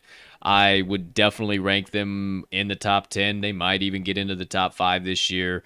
But you got to also maybe think about DeMeco Ryans new DC or some of the things that we're talking about going to come to fruition. I don't know, but I don't think they average less than seven points uh, per game this season. So I would definitely pick them up if you're uh, ready to fill that defensive spot, them being the 49ers. Yep, can't add too much there. I think they'll be top 10 this year. They're number 13 last year despite the issues. So I definitely don't see any drop off in that rank. So I think they're definitely going to have some value this year. All right. Well, there is start, stash, or pass. Every positional grouping you could possibly want. The fantasy advice of for the San Francisco 49ers. And with that, all four segments of the Talking the Line podcast, episode number 115, 26 NFL Special Edition, San Francisco 49ers, is complete. But oh, not really. Not all the way because we got to send those Bay Bombers on about their 2021 seasons the only way we know how. So without further ado, to Kyle Shanahan, Mike McDaniels, DeMeco Ryans, and everyone within the San Francisco 49ers organization, every offensive player, defensive player, special teams player, can't forget about you guys, or anyone I might have left out, we wish you the best of luck in your 2021 seasons. Give them hell, boys, and Godspeed. Godspeed. All right, so that does it. San Francisco 49ers season preview. 15 minutes ahead of the end of the show, so absolutely perfect timing as we uh, usually are on here. So let's kick off a little bit of banter, a little bit of nonsense, a little bit of updates, whatever we got going on. The uh, TTL after hours, if you will. You know, I hey hey, when maybe we make a little after minutes, a little uh, after minutes, after hours, a little little something something going on there. But for now, before we dive into the nitty gritty, partner, anything burning on the brain, melting on the heart, festering on the soul, you have been dying to get out to the kind folks that joined us on episode number one fifteen of the Talking the Line podcast on this beautiful September first. 2021. So I don't have anything crazy today. Ah, shit. Nothing crazy, but I do have a little bit on the 49ers. I Had to bring something. Uh, just some division records uh, against their division opponents 32 27 all time versus the Cards, 73 67 all time versus the Rams. And despite their rivalry with the Seahawks uh, quickly rising as one of the better rivalries in the NFL, they are still only 17 and 28 against these Seahawks. And now you say that number is significantly lower than the other two. Why is that? Because you know we people don't talk about it too much, but uh, the current division alignment has not always been this current division alignment. The Seattle Seahawks actually used to be in the AFC West. They came around 1980s to the NFC West. Oddly enough, the Atlanta Falcons actually used to be in the NFC West with the Cardinals and the Falcons and the Rams. That's like the Big Ten. It is bizarre. They are 47 and 32 all time versus the Falcons. So much more games against the Seahawks. Whoa. I mean, the NFC North actually used to be the NFC Central. Tampa was in our division. It was just a whole cluster, weird, weird things. And now, obviously, everything is, uh, I would say, about uh, where it needs to be. But Mm-hmm. yeah, Falcons, for whatever bizarre reason, used to be in the NFC West. But uh, Really? that's about all I got today. Nothing crazy on the Niners here. All right. Well, hey, you heard it here first. Uh, why in the world do the 49ers have such a shit record against the Seahawks? Well, hey, the Seahawks didn't used to be a team in the NFC West. They were over yonder in the AFC, the American Football Conference, but then they slid on over to the National. That all being said, thank you for your sidebar partner. Of course. Knowledge you may not find anywhere else, live and in prime time. All right. What do we got? What do we got? Uh, I already talked about it top of the show. Uh, obviously, I have my motivation minutes coming. Don't worry, that'll be here in just a second. But uh, top of the show, we talked about Friday's episode, September the Thoid. Uh, we have a CFB college football special show. Uh, we'll talk about a little bit. We might have it uh, Colts picks, RMags picks, and Moneyline Dice Roll. Who knows? We might be on a lot of the same stuff. I've already picked out six games um, that I either like spread, total, or both on for tomorrow's action. Um, already doing some research on that. So if you needed to question at all how into college football and NFL we are, already doing research, already picking out Yeah. plays. So I think I'll have some stuff locked in uh, for that definitely tomorrow, and then I'll be looking forward through Friday too. Yeah, and college football, man, especially the early of the season, early fir- first couple of weeks of the season, really takes a nice little microscope as to picking out these games because there's so much turnover in college football. Last year was a goofy, goofy year where half the teams played six games, half the teams played ten. So this year, especially early on in the season, really got to use a nice little big old magnifying glass. And hey, Yes, you do. we did start off nicely here in week zero this past week, sir. We did, sir, and uh, that actually kind of played into my Jacksonville State stats, um, and some or my Jacksonville State play. Some of the stats that I uh, actually was seeing. The quarterback for Jacksonville State has over half the yards with under a quarter of the attempts. 66% completion to 54% completion for him. That's dominant. Now, the running back splits are not as severe as far as yardage goes. It's about an 800, uh, about 900 for UAB to about 300 for JVSU. But once again, in less, more than a quarter of the snaps or attempts. So I kind of did the basic math, and if they stay on track, JVSU obviously had some COVID issues. They didn't play much of last season. So if they stay on track to that same numbers, which it looks like they should, and they were very good against FBS teams last year, 2 0 ATS in their last six games overall, 4 and 2 as a double digit favorite or uh, dog ATS. Make sure you know that as well.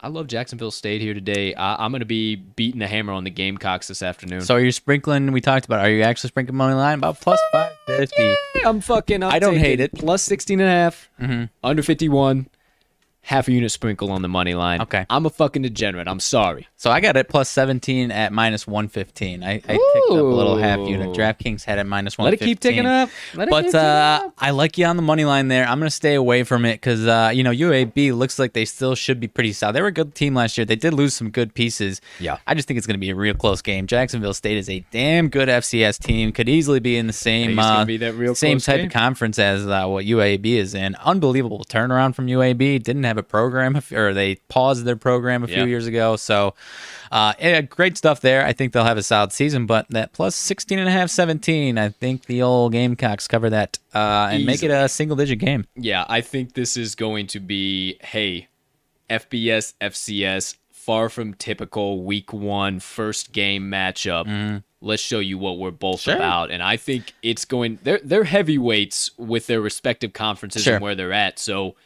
I too think this could be a slugfest and a half, but a, a very defensive slugfest Yeah. at that. Another thing I read this morning before we went on air, um, there's like a weird, not a weird, it's actually like an interesting connection between the head coaches. They used to actually, uh, UAB's coach was Jacksonville State's coach for a minute, and they coached together. They've been friends for a long time, so know each other well. Could be a uh, very, very close game. Might have some gimmicky stuff to throw them off the scent, but uh, yeah, these guys are familiar with each other. I was interested to see that. Damn, we might have a college football game and a half tonight. It's on ESPN, the man. Blazers and the I'm Cox. getting excited for The this Blazers game. and the Cox might have a game and a half now. Just hey, just so you know, make sure Nice uh, little- check out ESPN. nice little snack before this Thursday, Friday, Saturday college football feast that we're about to have. Frenzy is the correct word you frenzy. meant to use. Holy shit, Yeah, is man. it loaded? The rest of this week, college football wise, I don't even know where to begin. So I can't wait to be bringing that you guys all of that. All that brings us back s- full circle to Friday's episode being a college football special Yeah. show.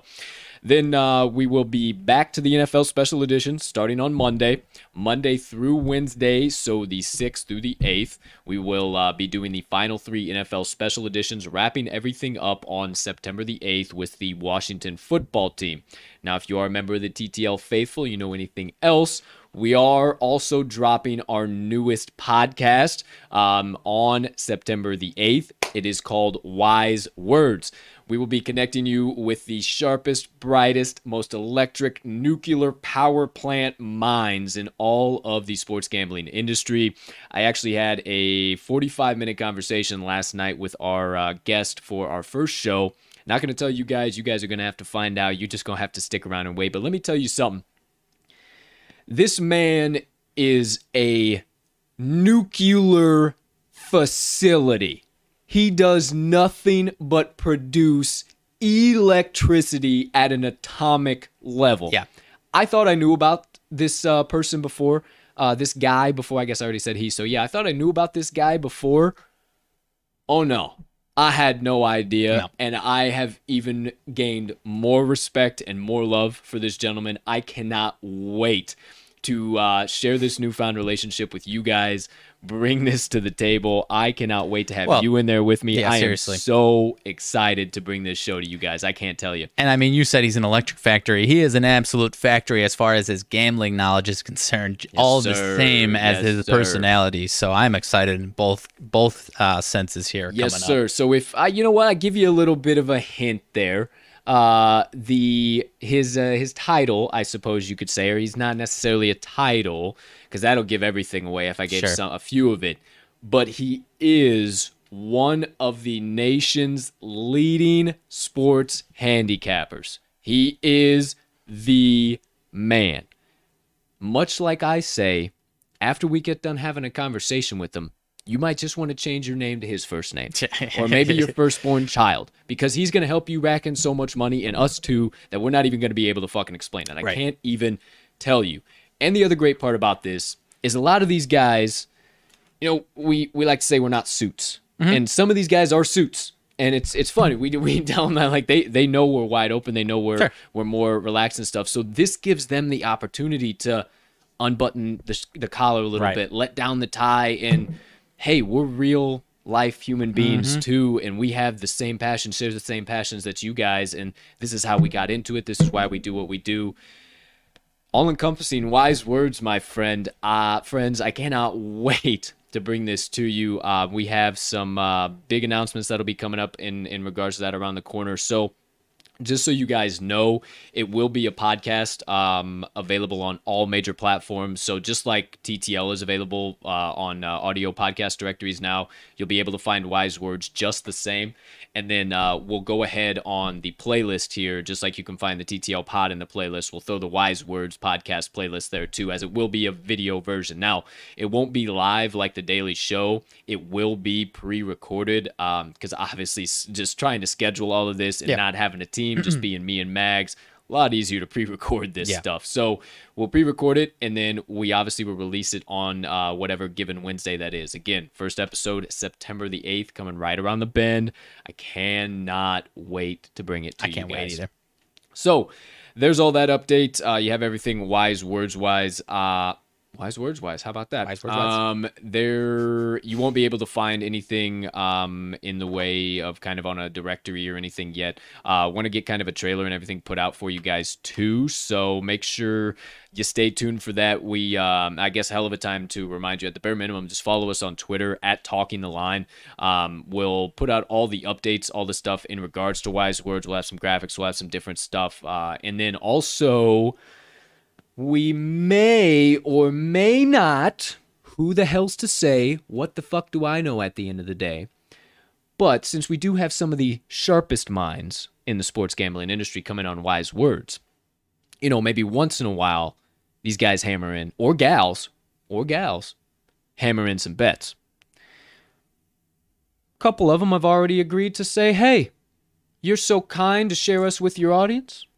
We'll be so kind to share some free picks with you and some Sure enough. analysis. So you might even see the TTL crew floating around with our guest on Twitter with some live pick clips and stuff like that to hype up the episode for the upcoming weeks. So cannot wait to bring this shit to you. Oh my gosh, I uh I there was a lot of still kind of question marks going into yesterday that we needed to get tied up and everything's pretty much tied up. So I wanted to kind of let the cat fully out of the bag Yes, for sir. you guys, but not all the way yet. You don't know exactly who it's going to be and all the ins and outs. But let me tell you, we are tweaking, doing, it's all looking great. That all being said, uh, about time to get into the motivation minutes. Got a short one here for you today. Real nice, easy, simple. Get you hyped up, pumped up, inspirationized, motivationized into your Wednesday. But before we do, quick reminder make sure you uh, check out that link tree in the episode's description down there. Uh, you'll find talkingtheline.com website, all of our platforms on social media, and then also all of our additional content. Consume it all, however, whenever you please, all in one convenient location, listed out nice and simple for you. Not to mention, if you got the Action Network app, already told you this at the beginning of the show. If you just tuned in or just stopped by, follow us at cash underscore with underscore Colt, Riley at RMags, and then the Talking the Line best bets at Talking the Line. But if you do not have the Action Network app, you can always find all of our daily best bets and more on talkingtheline.com. Outside of that, I already said it, but at the bare minimum, if you do none of that, you say, Colt, you're dumb, I'm not listening to anything you're saying, just follow us on Twitter. That's where we're always updated. That's where we always see everything and always put out all of our information. Maybe you don't have Twitter. Check us out on Instagram at talking underscore the underscore line. My uh, main man over here does a damn good job of making the studio will get reconnected. I don't know exactly why we had just a complete lapse in everything. It does believe that everything should be back to go. I hope that you guys aren't uh, having too much of a uh, video delay, audio delay, all this shit. YouTube, oh, we look like we're good. YouTube's trying to shut us down. They don't want you to get motivated. today, YouTube. They don't want you to have inspiration. They want to keep the negativity in this world. and I say bullshit. I'm bringing the positivity. I'm laying it down. Crank your damn speakers up and get ready to have it absolutely blasted through the airwaves. Ladies and gentlemen, it's time for my motivation minutes. Ain't nothing gonna stand in my way, boys and girls. We hey hey hey, you see that uh, that rock we just walked around? Now we're gonna let it go back behind us, and we're not gonna worry about trying to see what would happen if that would have tripped us up. But we also hey, we ain't gonna look in the future. We're not worried about what might happen. We're right here and now. We're worried about Colts motivation minutes. Now, obviously, a few things that I just said there were kind of a play on words from uh, Monday and Sure enough. Tuesday's episodes. If you didn't watch, I suggest you go back and watch. Uh, talking about don't let it let things in your past trip you up, and then also don't worry about getting to your future. Just go. Well, today I wanted to kind of flip the script entirely. Uh, this was a little something that I found. I found a quote, and uh, it was through watching a few videos and kind of formulating some ideas. And, you know, it's surprising where this quote comes from, but it is extremely, extremely powerful, and you might actually kind of put two and two together once I tell you. So, the message today is being careful on who you choose to associate with, who you would choose to call your friend. It is very, very, very, very easy to want to be the life of the party, to want to be everybody's acquaintance, to want to be not know a stranger. But I'm here to tell you that's not necessarily always the best thing to do. Think about maybe that group of people, because we all have them. I've cut out a lot of them in my life because I've gotten really good at practicing this, but I used to have a lot of groups like this. Think about those groups that you wouldn't really call friends, but you wouldn't really call acquaintances, but they're there, yada, yada, yada, yada. Or maybe you call them friends. But let me ask you this question. If you, or maybe not if you, can you? Can you go to them and tell them something bad that's going on in your life? And not worry about judgment? Not worry about them cutting you off halfway through your story to tell you something bad that happened about them that's 10 times worse than what they're telling you right now? Or even better, cut you off halfway through to tell you about something bad that happened to somebody else that they know that's 10 times worse than what you're saying. You know people like that? Are those those people in your group? Or when you say something bad happens to you, do they stop? Do they shut up? And do they just listen? Do they let you say your piece and then give you some advice on how to start overcoming those things? Or do they just tell you all about them and what they know and how they've faced difficulty too? And on the flip side of that coin, when good things happen, can you run to this group of people and say, Oh my gosh, I am so excited. I just did this. We just created Wise Words. We got a brand new show. Oh my gosh. Or are you a little tentative and maybe I shouldn't tell those people that. Maybe they'll tell the wrong person, or maybe they'll construe my words, or maybe I don't want to tell them that because it'll start drama within the group and they'll start thinking that I'm better than I think I'm better than everybody else. I don't want to do that. Do you have those thoughts? Because if so, those aren't your friends. Hell, those aren't even your acquaintances. Those are people that do not need to be in your life. And I've had a lot of people look at me time and time again when I've shared this same exact message with them and tell me I'm crazy. Tell me, ah, we all need people in this life. We all need uh, groups and we all have to go out and be social. BS. I can count the people that I would lay down my life for, this guy being one of them, on my hand. And I'm just fine with that. And the quote I wanted to share with you today, as we bring it full circle, is from a man that my great grandfather actually used to play cards with in the beautiful city of Chicago, the legendary Al Capone. And he said one time, I'd rather have four quarters than 100 pennies. Let that sink in. Would you rather have four solid, badass same wavelength, high value, high priority, energy driven individuals in your corner? Or would you rather have a hundred so so's? Maybe they'll help. Maybe they'll get me a little something. Not even worth a full dollar, a tenth of a dollar kind of people do you surround yourself, not a tenth, a hundredth, do you surround yourself with the hundredth of a dollar kind of people? Or would you rather surround yourself with the upper echelon and it's got to be a little bit smaller group? So, once again, the legendary Al Capone. I'd rather have four quarters than a hundred pennies. And in summary, my friends, but we get you guys on about your day. This is extremely, extremely, extremely important. Who you surround yourself is who you become. Who you surround yourself with is who you become. It there's no ifs, ands, or buts about it. There's no oh, I, I, I can still be myself. No. It, it's it's how it happens. You, you become the energy that you surround yourself with. It is just how it happens.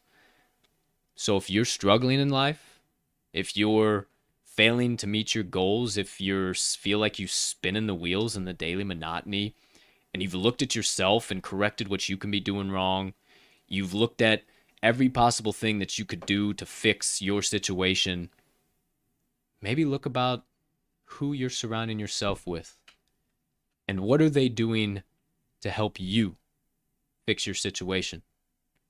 Because at the end of the day, if you think about it, what all are you doing for them? For what in return? Now, I'm not saying you should keep tabs. I'm always saying that you should give without remembering and receive without forgetting. Absolutely. But to the right group of people. Don't give your hard earned time, energy, dreams, aspirations, finances, whatever the case might be, to those who do not have your best interest at heart. Surround yourself with those people who want the best out of the best version of you. And that's when you will truly start to be successful.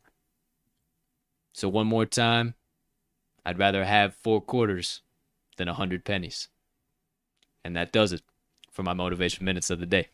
Good stuff, my man. I mean, the main thing that I will add that uh, yeah, I mean, you basically mentioned it, but if those people, those groups of people that uh, that you're kind of mentioning, if uh, if you find yourself changing how you act around them, that's an even bigger red flag, uh, and that might be an easier way to realize that you shouldn't be in those groups. But I figured I should add that because if you're acting, if you're not yourself around certain people, then that should be the uh, your first clue that you're not in the right groups. Yeah, if you feel like you have to put a mask on, that's how I always Yeah, like to put it. If you feel like you have to go into a situation and put a mask on of who you are, and as you get out of that room or that situation, you can go, oh, I could be myself. Stop doing that to yourself. Stop, Right. stop putting yourself in that situation. And that goes back to choosing your own happiness. That can be your job that you have to put a mask on for. That can be your relationship you have to put a mask on for. That could be other relationships because of your relationship you have to put a mask on for. Hey, I'm here to tell you just because you're dating somebody or married to someone, whatever the case is, you don't have to be friends with their friends. like it, it, it, it doesn't have to, like you can be, co- but you don't have to be friends with their friends. And that can be a normal thing. It can be okay. Sometimes we just don't gel with other people. So just something to think about. Choose your own happiness and be very careful about who you choose to make your circle because that circle is the energy that will continue to pull in and the circle will only get bigger and bigger of that same energy. Do you want it positive or do you want it negative? I know where I lie. And that officially does it for my motivation minutes of the day. Good stuff. All right, my friends, let's send you guys on about your Wednesdays the only way we know how. I see nothing left here to accomplish on this beautiful Wednesday. Do have a little bit of a fantasy life uh, thingy here. Oh, Mr. Tim Anderson on the 10 day IL ooh, ouchie kapouchie. hamstring. Hey, just getting our boys right for October, baby. Eh, hey, that uh, doesn't ever sound good to me. A little hamstring on your shorty stop, but hey, he did. Uh, he did look pretty, pretty swolled up, if I do say so myself. He was about ten feet in front of me three days ago, so uh, Yeah, that's true. He was. Uh, he was looking pretty damn good. But uh, I was gonna say hey, if, if, P's to uh, your boy if the playoffs were today, I think he'd be there. Sure enough, I think he would be too. Either way, there you have it all from the resident White Sox fan, Southsider himself. For now, my friends, and until tomorrow, when we meet you all again around the bend for the 27th NFL Special Edition with the 12th man, the Seattle Seahawks. My partner just said it. We'll have another loaded show for you, and then we will only have four remaining Yeah, baby. after that. Only four. Remember, Friday, college football special episode as well. So make sure you stay locked in for that. I'm sure we'll have some picks tomorrow, so stick around all the way through as well. I'm sure we will too. Make sure you stick around to the very end of the show. If you don't, usually you'll get some additional value and some stone cold locks. And you best believe, I've already said it before, but we are going to be cashing so many damn gridiron tickets. You are going to want to change your firstborn children's name to Colton Riley. It's just how it's going to go down. Or Riley Colton. I like Riley Colton better. Sorry. I feel, uh, I that- feel Riley Colton is a little bit better. Riley Colton is a little bit. It kind of flows. Riley Colton. Hey, you'll want to name your firstborn child Riley Colton. I suggest you tune in because we're going to be cashing tickets. But for now, my friends, and until we see you around the bend on Is that conceited of me to say I like my own name better? Is that conceited? Maybe a little bit. Fuck, whatever. Either way, I knew that's where you were going to go, just knowing you. Either way, for now, and until we see you back around uh, tomorrow's bend on episode number 116, the Seattle Seahawks NFL Special Edition, the 27th NFL Special Edition, we're going to send you on your way. Ladies and gentlemen, degenerates, gamblers, San Francisco 49ers fans, fans of the NFL Shield, NFL betters, fantasy football players, anybody I may have forgotten about or left out, far and wide for myself and Mags. Thank you so much for choosing to stop by the Talking the Line podcast today. We cannot tell you how much we appreciate all of your support and your following. Hey, be a friend, tell a friend. Let's start bankrupting, bankrupting these sports books together. Nobody is off limits. Tell your brothers, tell your sisters, your aunts, your uncles, your neighbor's third cousin's brother. Everybody is welcome at Talking the Line Sports Media. Whether you are a first time better or the daily degenerate, we will always give you the best insights and analysis we have. So for now, we hope you have a spectacular rest of your Wednesday, unless you have other plans. Make sure you check out those best bets of the day. We'll see you at the pay window so you soon can say with us, let's cash some tickets.